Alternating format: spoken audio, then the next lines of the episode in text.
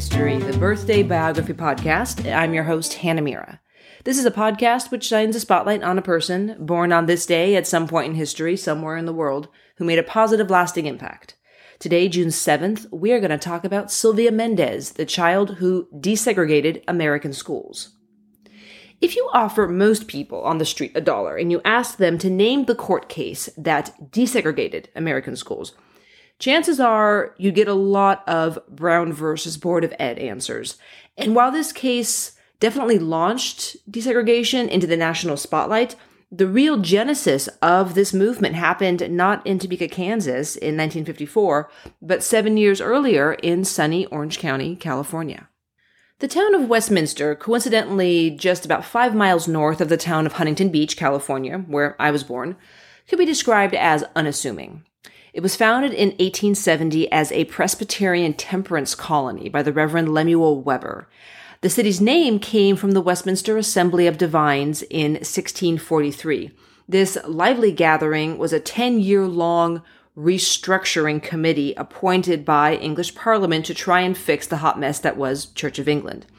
The town of Westminster, California, in its inception, was so hell-bent on being dry that farmers even refused to harvest grapes on the off chance that someone who bought them would turn them into wine.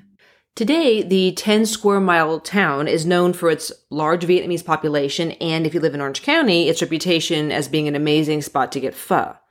The predominance of Vietnamese immigrants there started back in the nineteen eighties when refugees began flooding in, filling in a neighborhood that spans the border of Westminster and Garden Grove to the east, earning it the nickname of Little Saigon. If you poke around what the city is best known for, though, it's a pretty short list. Bradley Knoll, the lead singer of the band Sublime, who overdosed on heroin in San Francisco back in nineteen ninety-six, is buried here. And Nguyen Cao Ky, the exiled prime minister of South Vietnam, spent his last years in Westminster running a liquor store. And while I'm very sure that both of these stories would enthrall some hosts somewhere, I am very much not one of those hosts. So we're going to talk about the most interesting and important thing that I think ever happened in the town of Westminster, and that is the Mendez family. So Sylvia Mendez, the shining jewel of our show today, was born in a town just fifteen minutes east of Westminster called Santa Ana. Sylvia was one of six kids born to Gonzalo and Felicitas Mendez. For the meat of our story today, though, we're just going to be focusing on the oldest three kids, Sylvia and the two oldest boys, Gonzalo Junior and Jerome. Gonzalo Senior had immigrated to California from Mexico, where he became a successful asparagus farmer, and Felicitas had been born in Yuncos, a city in east-central Puerto Rico, prior to immigrating to the States. When Sylvia was eight, the family moved from Santa Ana to Westminster after Gonzalo took over running a farm that was owned and formerly operated by the Munimitsus, a Japanese family that had been shipped off to an internment camp thanks to the post-Pearl Harbor federal panic attack known as Executive Order nine zero six six. Basically, this was just an awful time to be an immigrant or minority in the U S Not that any time before was really great, and it's not really all milk and money now, but World War Two was just a super, super rough time. Black people were still two decades away from any semblance of civil rights. Hispanics were also segregated and discriminated against. The Japanese were being sent away like unwanted meals, and even other Asian ethnicities had taken to wearing badges announcing that they were Chinese or Korean or literally anything besides Japanese. Inclusion and equality were laughable concepts at a state and federal level, and those that got the worst of it had little to no agency to affect any meaningful change. When the Mendez family arrived in Westminster, there were a grand total of two schools, Hoover Elementary and seventeenth Street Elementary.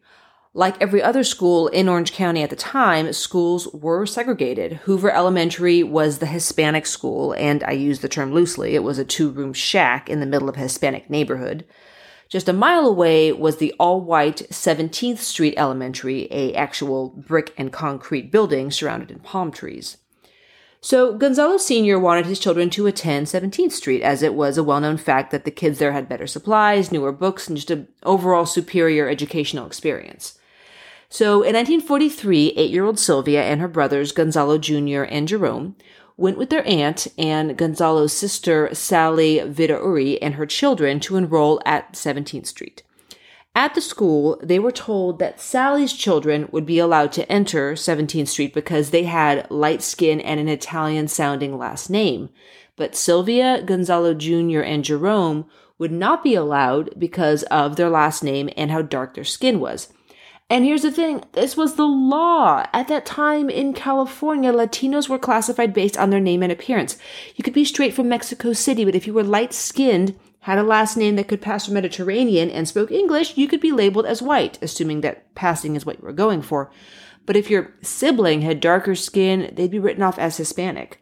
A Hispanic family with multiple children applying to school would often find some kids being accepted into a white school if they were light enough, maybe had like a stepdad with a different last name, while their darker brothers and sisters, whose last names were more of the Gonzalez-Hernandez variety, would find themselves ostracized to the local crappy makeshift school for immigrant offspring. Aunt Sally was rightfully pissed, and she stormed out of the school with the kids and went back home, telling Gonzalo Senior what had happened.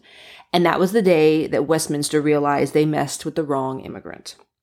So Gonzalo and Felicitas decided that they must first gather the support of the community, as this was clearly not an isolated incident. Felicitas took over running the farm and the family business, while Gonzalo tried to rally his neighbors and friends. It was a rough road at first, as much of the Hispanic community was focused on working and providing and not rocking the boat. Many were simply happy to be in the country and grateful that their kids were getting any sort of education, so ruffling feathers and drawing the already scornful eye of the government onto their community just seemed like pure folly. Yet Gonzalo was both respected and persistent, and finally he managed to summon the support of four other Mexican-American dads from the Estrada, Ramirez, Gomez, and Palomino families. They hired David Marcus, a civil rights attorney who filed a lawsuit in federal court on behalf of the five thousand Hispanic schoolchildren in the Westminster, Santa Ana, Garden Grove, and El Medina, now the City of Oranges, districts. So Marcus first filed an injunction demanding that the schools integrate. This kicked off a two-week-long trial with the two sides taking very different tacks. The Westminster School District's sole line of defense was a flimsy balloon easily punctured. They claimed that Hispanic children could not attend schools with white children because Hispanic children didn't speak English well enough. Under oath, school district officials also admitted to transferring Hispanic students out of their schools based on their last names and the color of their skin, not on their test scores, their grades, or their academic performance. So Westminster's whole theory about how Hispanic kids can't go to school with white kids because Hispanic kids can't speak English was pretty rapidly deflated when eight-year-old Sylvia took the stand, explaining in perfect English how horrible the school was, how the children felt walking past signs that said no dogs or Mexicans on the way to school, and how the kids were learning nothing of their own heritage or culture at Hoover. Indeed, a first grade class photo that I found online from nineteen forty-four at Hoover shows one white female teacher in front of a kind of slapdash looking building and a class of forty Hispanic children, each one looking remarkably sad or frightened. Another plaintiff's daughter in the case, Genevieve Barrios Southgate, years later in a magazine interview, she explained that the school was actually next to a cow pasture, and there was flies constantly swarming around, forcing students to eat lunch with one hand and bat away bugs with the other. Sylvia's testimony during the trial aligned with the novel approach that Marcus was taking in his path. He utilized social science to prove that segregation creates feelings of inferiority in children of color, potentially causing lifelong issues. Backing up Marcus was a slew of amicus briefs from such heavy hitters as the A C L U, the N double A C P, the National Lawyers Guild, the American Jewish Congress, and the Japanese American Citizens League. Thurgood Marshall was actually the author of the amicus brief from the N double A C P, and five years later he would use Marcus's reasoning in front of the Supreme Court during Brown versus Board of Ed.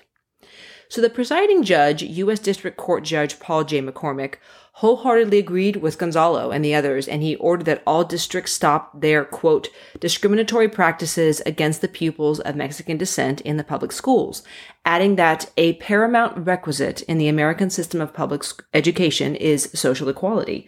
It must be open to all children by unified school association, regardless of lineage. The district, which was spending a lot of time and money trying to be racist, filed an appeal in the U S Court of Appeals for the Ninth Circuit, but the Court of Appeals agreed with Judge McCormick, and two months later, California Governor Earl Warren signed a bill banning segregation in every school in the state of California. Thanks to Sylvia Mendez's family, California became the first state to desegregate their schools. On January nineteenth, nineteen forty-eight, Sylvia, Gonzalo Junior, and Jerome were allowed to start at seventeenth street Elementary. Unfortunately, but not surprisingly, their classmates were pretty awful to them. They were called names and bullied constantly, but they had their parents' formidable spirit, and they somehow managed to survive this horrible environment. Gonzalo Junior wanted to be a pilot after high school, but understanding that the chances of becoming a Hispanic pilot, at least a professional one that was going to be offered a good job, were slim to none, so he ended up becoming a carpenter. Gonzalo Senior died in nineteen sixty-four at the age of fifty-one, sadly way too soon to see just how far-reaching and long-lasting his impact would become. Felicitas lived until nineteen ninety-eight, passing away at Sylvia's house and leaving behind six kids, twenty-one grandchildren, and thirteen great-grandchildren. Sylvia became a pediatric nurse after high school, eventually becoming the assistant nursing director of the pediatric pavilion at the Los Angeles University of Southern California Medical Center. She adopted two girls, and she currently lives in Fullerton, California, just twenty minutes north of Westminster. Today, the Mendez family name has been bestowed on schools and law libraries across the country, including the Sylvia Mendez School in Berkeley, a two-way Spanish and English immersion elementary. In two thousand eleven, Sylvia was awarded the Presidential Medal of Freedom by President Barack Obama.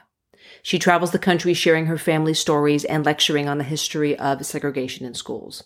My sources today were Wikipedia, u s courts dot gov, K C E T, and the Sylvia Mendez School website. Thank you so much for joining me for our birthday celebration of Sylvia Mendez. Join me on June twelfth when we learn about Eugenie Brazier, the first female three-star Michelin chef. See you then.